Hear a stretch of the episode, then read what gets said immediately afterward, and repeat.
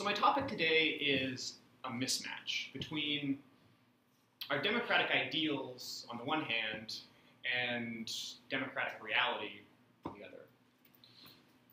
So in our democratic ideal, citizens make informed, rational, unbiased political decisions. They take their moral values and their, uh, their view of the facts into account, reach some conclusions about the merits of various policies or the merits of various politicians and candidates, and then vote accordingly.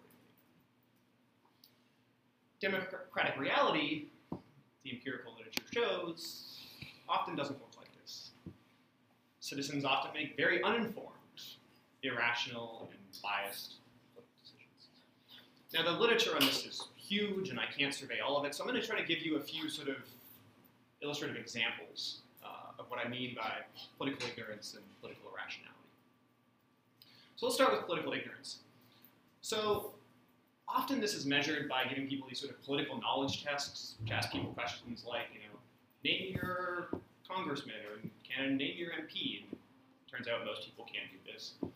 And the critique of these kinds of political knowledge tests is always, well, do people really need to know like the name of their local representative in order to have informed opinions about policy matters and that kind of thing? Like these tests, a lot of people say, aren't really measuring the right kind of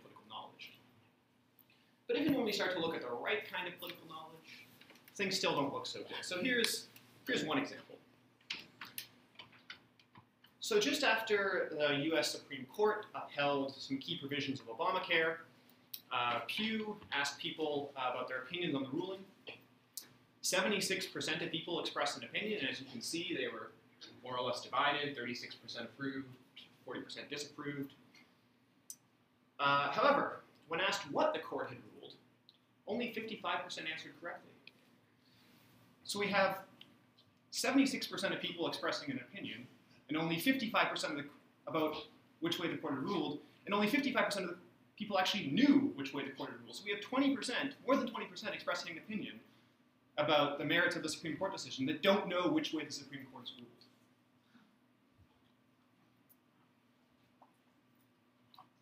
Another example. One of the big issues of the 2012 election was Obama's proposal to raise the top tax rate. About two thirds of the population was in favor of this. 69% said yes, raise the top tax rate. Except when you asked people a different question, which is how high should the top tax rate be, 75% say it should be lower than 30%. Now, the actual tax rate at the time, the top tax rate at the time, was 35%. So people are simultaneously telling you the top tax rate should go up, and also it should be lower than it actually is. It's difficult to interpret this without reaching the conclusion that people just have no idea what the tax, top tax rate is. Uh, an example that's making some rounds right now, if you ask people, do you support mandatory labeling on all genetically modified foods, about 80% say yes. You ask people, do you support mandatory labeling on all foods containing DNA? About the same number of people say yes. Problem with, with this, of course, is, well, if you have mandatory labels on all food containing DNA, that's all food. Um, a lot of these examples come from the US, lest you think that this is sort of unique to the US. Here's an example from the UK. Shortly, uh, shortly before, I think it was, the EU referendum or the uh, UK's EU referendum, uh, Ipsos asked people what percentage of the UK population are EU immigrants. Across the board, everybody vastly overestimated this. But interestingly, uh, Leave voters overestimated it by about twice as much as Remain voters.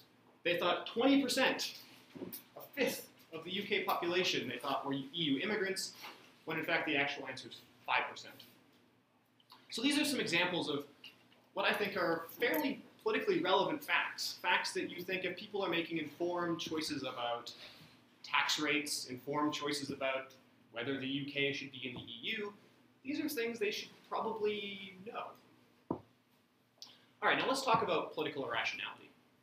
So, depending on your discipline, you probably have your own sort of conception of what irrationality involves. You know, economists have their notion, philosophers have their notion, decision theory has a different notion.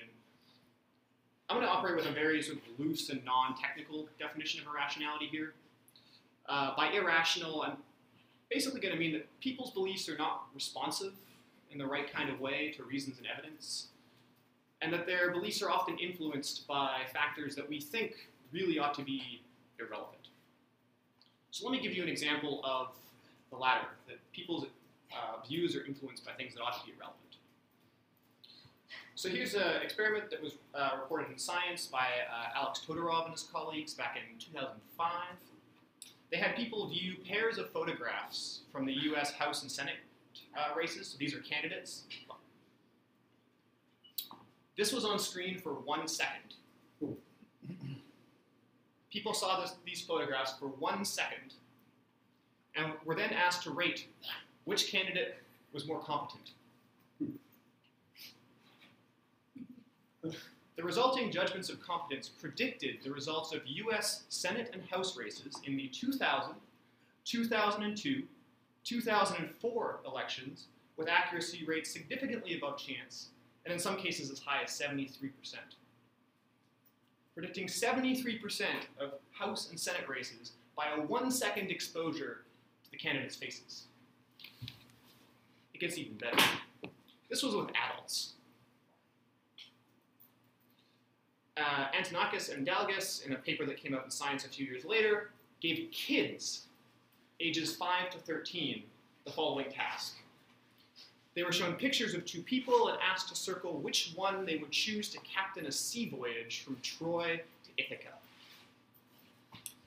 In fact, the photos were, can- were of candidates from the French parliamentary elections. How good do you think the kids were at pre- inadvertently predicting the results. Turns out that the kids' choice of captain predicted the results of the French parliamentary election 71% of the time. This is just sort of a piece of the evidence, but there's a ton of literature showing that people's ratings of the attractiveness, physical appearance of politicians plays hugely into their judgments about competence, and that those resulting judgments of competence play hugely into their assessments of the worth of those candidates. It's hard not to look at these findings and wonder whether they played a role in the most recent election in Canada. Did one of these candidates have an advantage in the physical mhm. appearance department? All right, let's talk about a different kind of political rationality now. So here's a very simple, overly simple model of sort of how we think democracy is supposed to work, or at least how I think we think democracy is supposed to work. People start off with sort of their moral values and their view of the facts. They reason about these and assess various policy proposals and reach some conclusions about you know, which policies are just or likely to be effective, what the causes of various social problems are, and therefore how we should go about solving them. And then they sort of, once they've formed their political views, they pick the party or candidate that sort of best represents those views. This is a sort of very simple picture more or less how we think democracy is supposed to work.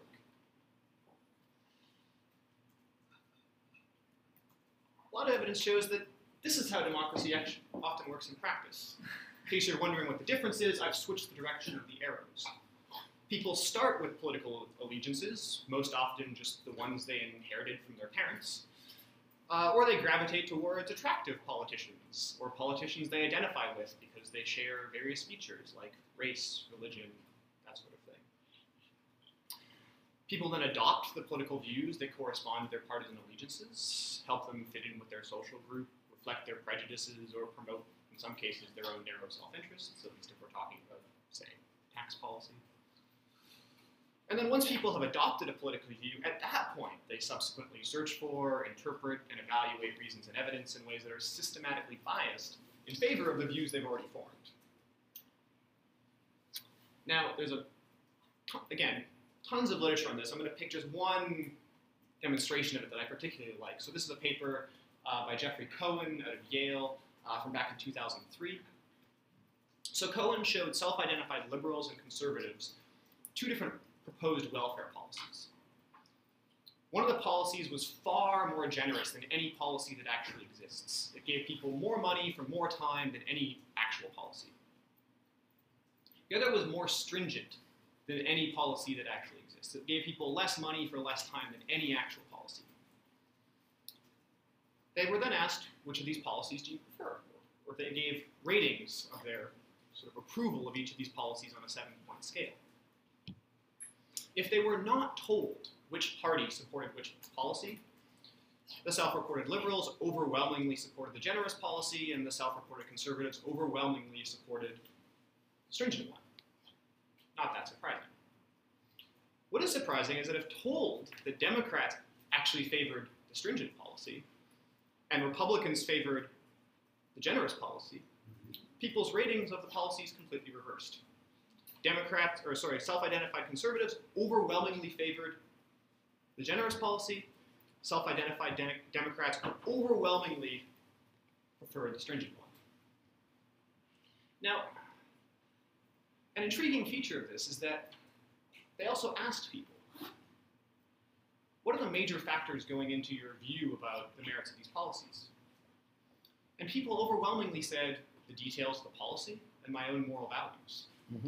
they explicitly deny that the position of their party had anything to do with their view of the merits of these policies, and yet the evidence clearly shows the contrary.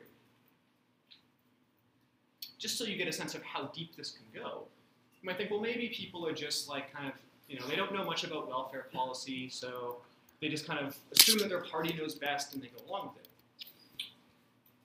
Well, first of all, the effect held even among people who rated themselves as highly knowledgeable about welfare policy. And second, Cohen did another experiment, this time just with self-identified liberals. He showed them a fabricated news article describing a proposed welfare policy. Participants were then asked whether they supported or opposed the policy, and then they were asked to write an editorial justifying their conclusion.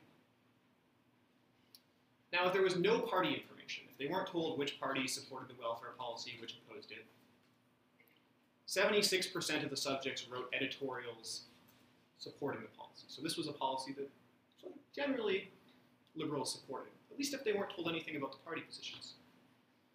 However, when the article included a, one line indicating that the Republican Party supported the policy and the Democrats opposed it, the results were totally reversed. 71% of subjects wrote editorials explaining why the policy ought to be rejected. Now, what's so striking about this is that in both cases, when Cohen looked at the content of the editorials, people justified their choice in terms of the details of the policy and their own moral values. So when they weren't told which side their party supported, they justified the policy in light of their own values and the details of the policy. When they were told the position of the policy of their parties, they rejected the policy and explained why, again, in terms of the details of the policy and their own moral values. So it starts to look like, as we'll see, people are just rationalizing, coming up with explanations to justify whatever it is will toe the party line. All right. So that's the mismatch I'm seeing. The mismatch between our democratic ideals on the one hand and democratic reality now let's talk about what this means for our democratic ideals. We have this mismatch. Does this show that we have to revise our ideals? Does this show that we have to revise our sort of normative theories of how democracy is supposed to work? Well, a first answer is why would we? Normative theories aren't supposed to tell us just the way the world is, they're supposed to tell us the way the world ought to be, right? Uh, so when it comes to actual politics, political philosophers, political theorists can just admit, yeah, people are frequently biased, irrational, dogmatic. But look, we're not here to describe the actual world. We're telling you the way the world should be, not just how it is.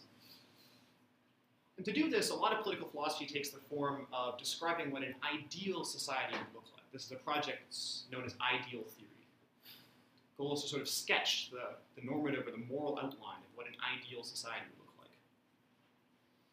and it's no objection to that kind of theory that the ideal isn't met. It's no objection to a theory that aims to describe the ideal society, to point out that our own society is not ideal. Um, if that were true, then the only sound ideal would be the status quo. Uh, but that can't be right. Part of the point of ideals is that they give us a standard by which to critique the status quo. So the mismatch by itself doesn't really show us that our ideals are misguided. But what about a slightly different objection? What if we say the problem is not just that there's this mismatch between our ideals and reality, but also that our ideals are in some important sense unrealistic because, look, they're just, we're never going to get there. They're never going to be realized. That's never going to happen. In other words, what if the charge is not just that reality falls short of our ideals, but that we fall so far short of them that they're really just little more than kind of utopian fantasies? Would this show that we should revise our ideals? Now, there's a, a compelling argument uh, by a philosopher named David Estlund, who argues that moral theories of social justice, political authority, political legitimacy, just, uh, these sorts of moral concepts aren't really shown to have any kind of defect in virtue of the fact that their alleged requirements or presuppositions are very unlikely to be met. In other words, the sort of mere fact that some action or state of affairs is likely to happen doesn't undermine a theory that claims that that state of affairs ought to be brought about, or that that action ought to be done. And I think Estlund's right about this, at least in an important sense. And to see this, um, here's one example. So suppose that in 1977, it was very unlikely that uh, Pol Pot's Khmer Rouge would, of their own volition, stop murdering ethnic and religious minorities in Cambodia. That fact clearly does not undermine a theory that says or implies that the Khmer Rouge ought to have stopped committing such murders ought doesn't imply likely to. So Estlund takes this to show that charges of voter ignorance and irrationality are not as damaging to our political ideals as many people think. As he puts it, these charges reveal defects of people, not of our theories. We can simply say that in an ideal democracy, people would be informed, rational, and unbiased, if people fall short of this ideal, that just shows that actual people aren't ideal. And we already knew that. And this is more or less what most ideal theorists say. If you come to them pointing out all of the ways in which our world falls short of their ideal, sort of standard responses, well, yeah, obviously the non ideal world falls short of the ideal. Tell me something I don't know. But at this point, we need to ask, okay, but are there any constraints on our ideals? So let's switch gears for a minute and consider a different ideal. Let's imagine a world, an ideal world, an ideal, lovely society in which there's no scarcity. You can have as much of anything you want whenever you want it. Let's further say that in this ideal world, humans are perfectly altruistic Everyone values everybody else's desires and preferences and the satisfaction of those desires and preferences just as much as they value their own. And let's also suppose that there's no disagreement. No disagreement about ethics or religion or any of that stuff. Everybody agrees about all of that all of the time. What a lovely, idyllic society that would be. Now, I'm inclined to think, that, although in some sense this sounds like an ideal, it's just too unrealistic to be a plausible, ideal vision of society. And most ideal theorists actually agree. So when you look at most ideal theorists, there's a whole lot of things that they assume that even an ideal theory has to take account of. That there's things that even ideal theory can't idealize away. What are some examples? Well, some of the things I just described in that idyllic vision of society. Things like scarce resources, limited altruism, moral disagreement. These are things that even ideal theories typically say we have to take account of. We can't just sort of ignore them or idealize them away or pretend that in an ideal society these problems won't be there.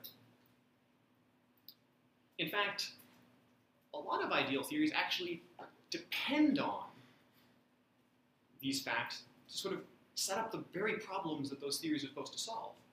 So, for example, John Rawls's famous theory of justice depends on assuming scarce resources and limited altruism. If you don't make those assumptions, the theory falls apart. Similar, similarly, Estlund's own theory of democracy depends on the inevitability of disagreement about who the political experts are. If you don't make that assumption, his justification for democracy falls apart. So another way to put this is if you assume away scarce resources, assume away limited altruism, and assume away world disagreement, then most of the problems that most of our normative political theories are supposed to be solving would cease to be problems. Okay, but so what are the constraints? What are the things that our ideal theory has to take into account? This is a difficult, complex question, and I'm not going to defend a particular answer to it here. That's at least a talk in and of itself. Instead, I want to give you a sense of the kind of constraints that are standardly invoked in the literature, and in particular, I'm going to focus on the very influential account of John Rawls. So Rawls put forth this idea that he called a realistic utopia. He said that the goal of an ideal theory is to depict a realistic utopia. So what's a realistic utopia? Well, he says it's a reasonable and just society that is feasible and might actually exist, if not now, then at least at some point in the future under happier circumstances. Now, a realistic utopia can obviously depart from the actual world in fairly significant ways, but Rawls says it must still be an achievable social world. It can't require us to transcend, quote, the fixed constraints of human life, which include the actual laws of nature, as well as, this is important, general facts of moral psychology. All right, so now we can ask Is having an informed, rational, and unbiased electorate a realistically utopian ideal?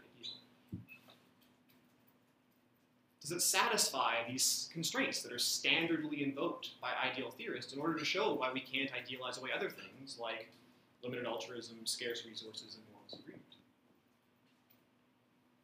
So can we realize the ideal? Again, hard question to answer. I'm going to give you sort of a sketch of some evidence in one direction. So first question, could people be more informed, rational, and unbiased than they are now? Yeah, absolutely. Um, at least some of the ignorance, bias, and irrationality we observe is just a result of lack of effort. Um, and if people put more effort into things, some things might get better. So I don't want to say, look, we can never do any better than we're currently doing. Um, we should just stop trying. No, we could do better. The question is, how much better? What we want to know is not just can we make any improvements at all, but rather how much improvement are we likely to make even trying our best? Given the kind of psychology we have, how much more rational and unbiased about politics could we be? I'm not particularly optimistic. Uh, I think we could do better, but I think that political irrationality is going to long be with us. The reason for this is that the roots of political irrationality, I think, lie deep in our psychology. They stem from the way that our brain seeks out, processes, and remembers information. Moreover, many of the psychological processes that underlie political irrationality operate outside our conscious awareness and largely beyond our conscious control. So I'm going to talk about two things in particular that I see as sort of playing a prominent role in political irrationality. One of them is what's called tribalism. So human beings are what evolutionary anthropologists call a tribal species we're innately predisposed to organize ourselves into competing groups, uni- united by distinctive norms, beliefs, ways of life. Uh, Peter Richerson and Robert Boyd, two of the foremost evolutionary anthropologists around, write that the existence of a tribal level of organization is the most striking feature of human social organization. It is fundamental to our adaptations to the environments we live in. We make our livings in stag- a staggering diversity of ways, but a common thread running through the gamut is the use of symbolically marked groups as foci of uh, cooperation, coordination, and the division of labor. We are adapted to living in tribes, and the social institutions of those tribes often elicit strong or sometimes even fanatical commitment. Sound like politics much? Now, these tribal instincts aren't all bad. Uh, in fact, it's these tribal instincts that allow us to have social organization and cooperation scales larger than a single family or kin group. Uh, without these tribal instincts, there wouldn't sort of be societies to divide into factions. But they do tend to divide us into factions. We tend to see the world in terms of us versus them. And this makes us prone to thinking about politics in the way that dedicated sports fans think about sports. We have a favorite team, we're loyal to our team, we see our team as the good guys, the other team is the bad guys. And when we're in the grips of such thinking, trying to get people to agree about politics is sort of like trying to get fans of rival sports teams to agree about who should win the championship. It's like bringing down a bunch of people from Montreal and getting a bunch of people from Toronto and trying to get them to agree about whether the Habs or the Leafs should win the Stanley Cup. Like it's just that's the sort of psychology at work here.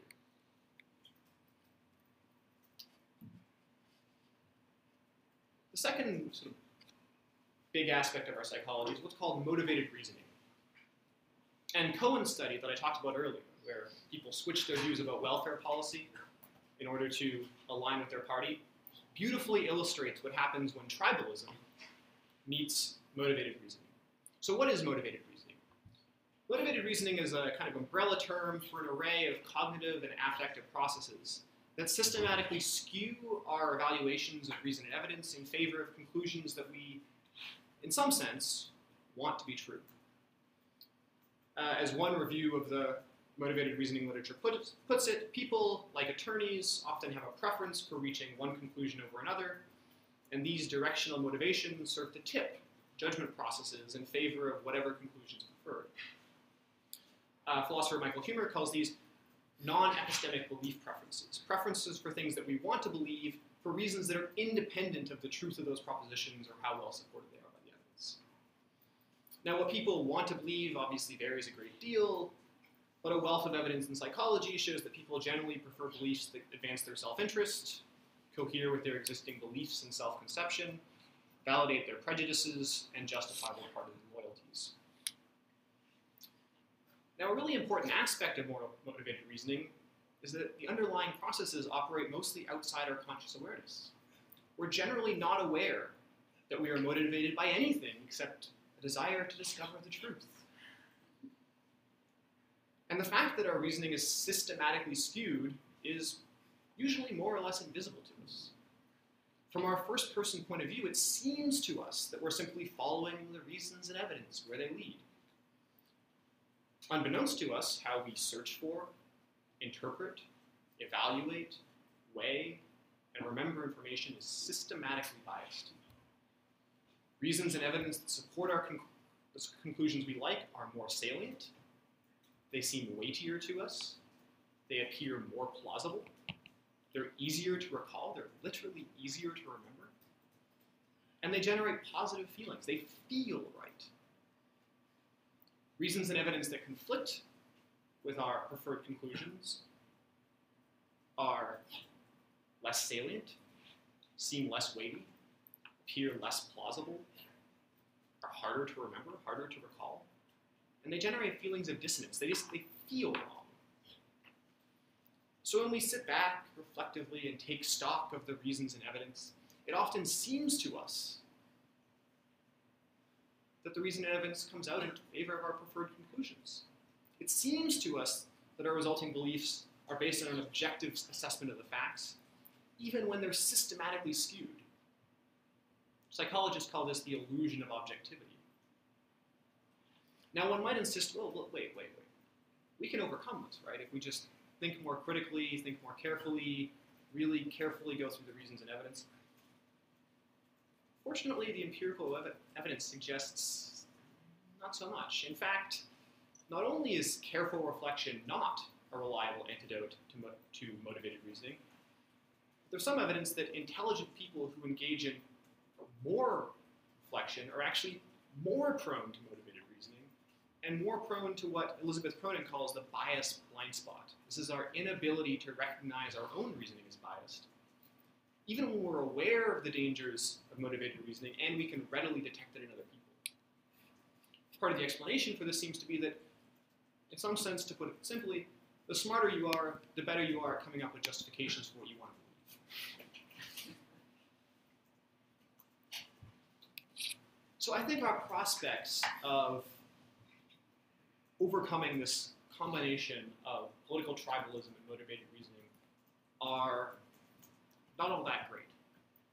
Doesn't mean that we can't make some progress, but we're talking about things that are deeply, deeply ingrained in our human psychology, and that, like I've said, operate mostly outside of our awareness. And a lot of the literature looking at attempts to debias people, various strategies for getting around these, has found that the kinds of inter- interventions we've come up with so far, if they work, usually only work in the lab and usually only for a short period of time.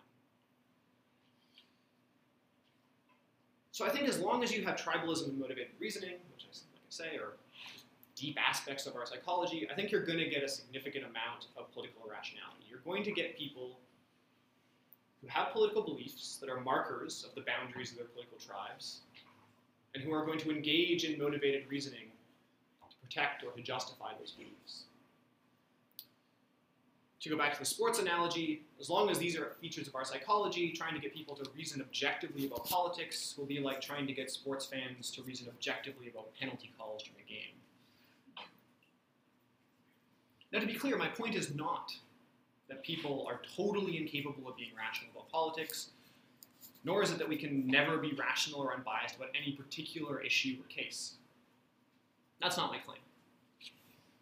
My claim is simply that the roots of bias and political irrationality are so deeply ingrained in our psychology and operate in ways that it's very unlikely that we'll reliably overcome them. That is to say, even if we can, through effort, sometimes overcome them, we're not going to be able to re- reliably overcome them.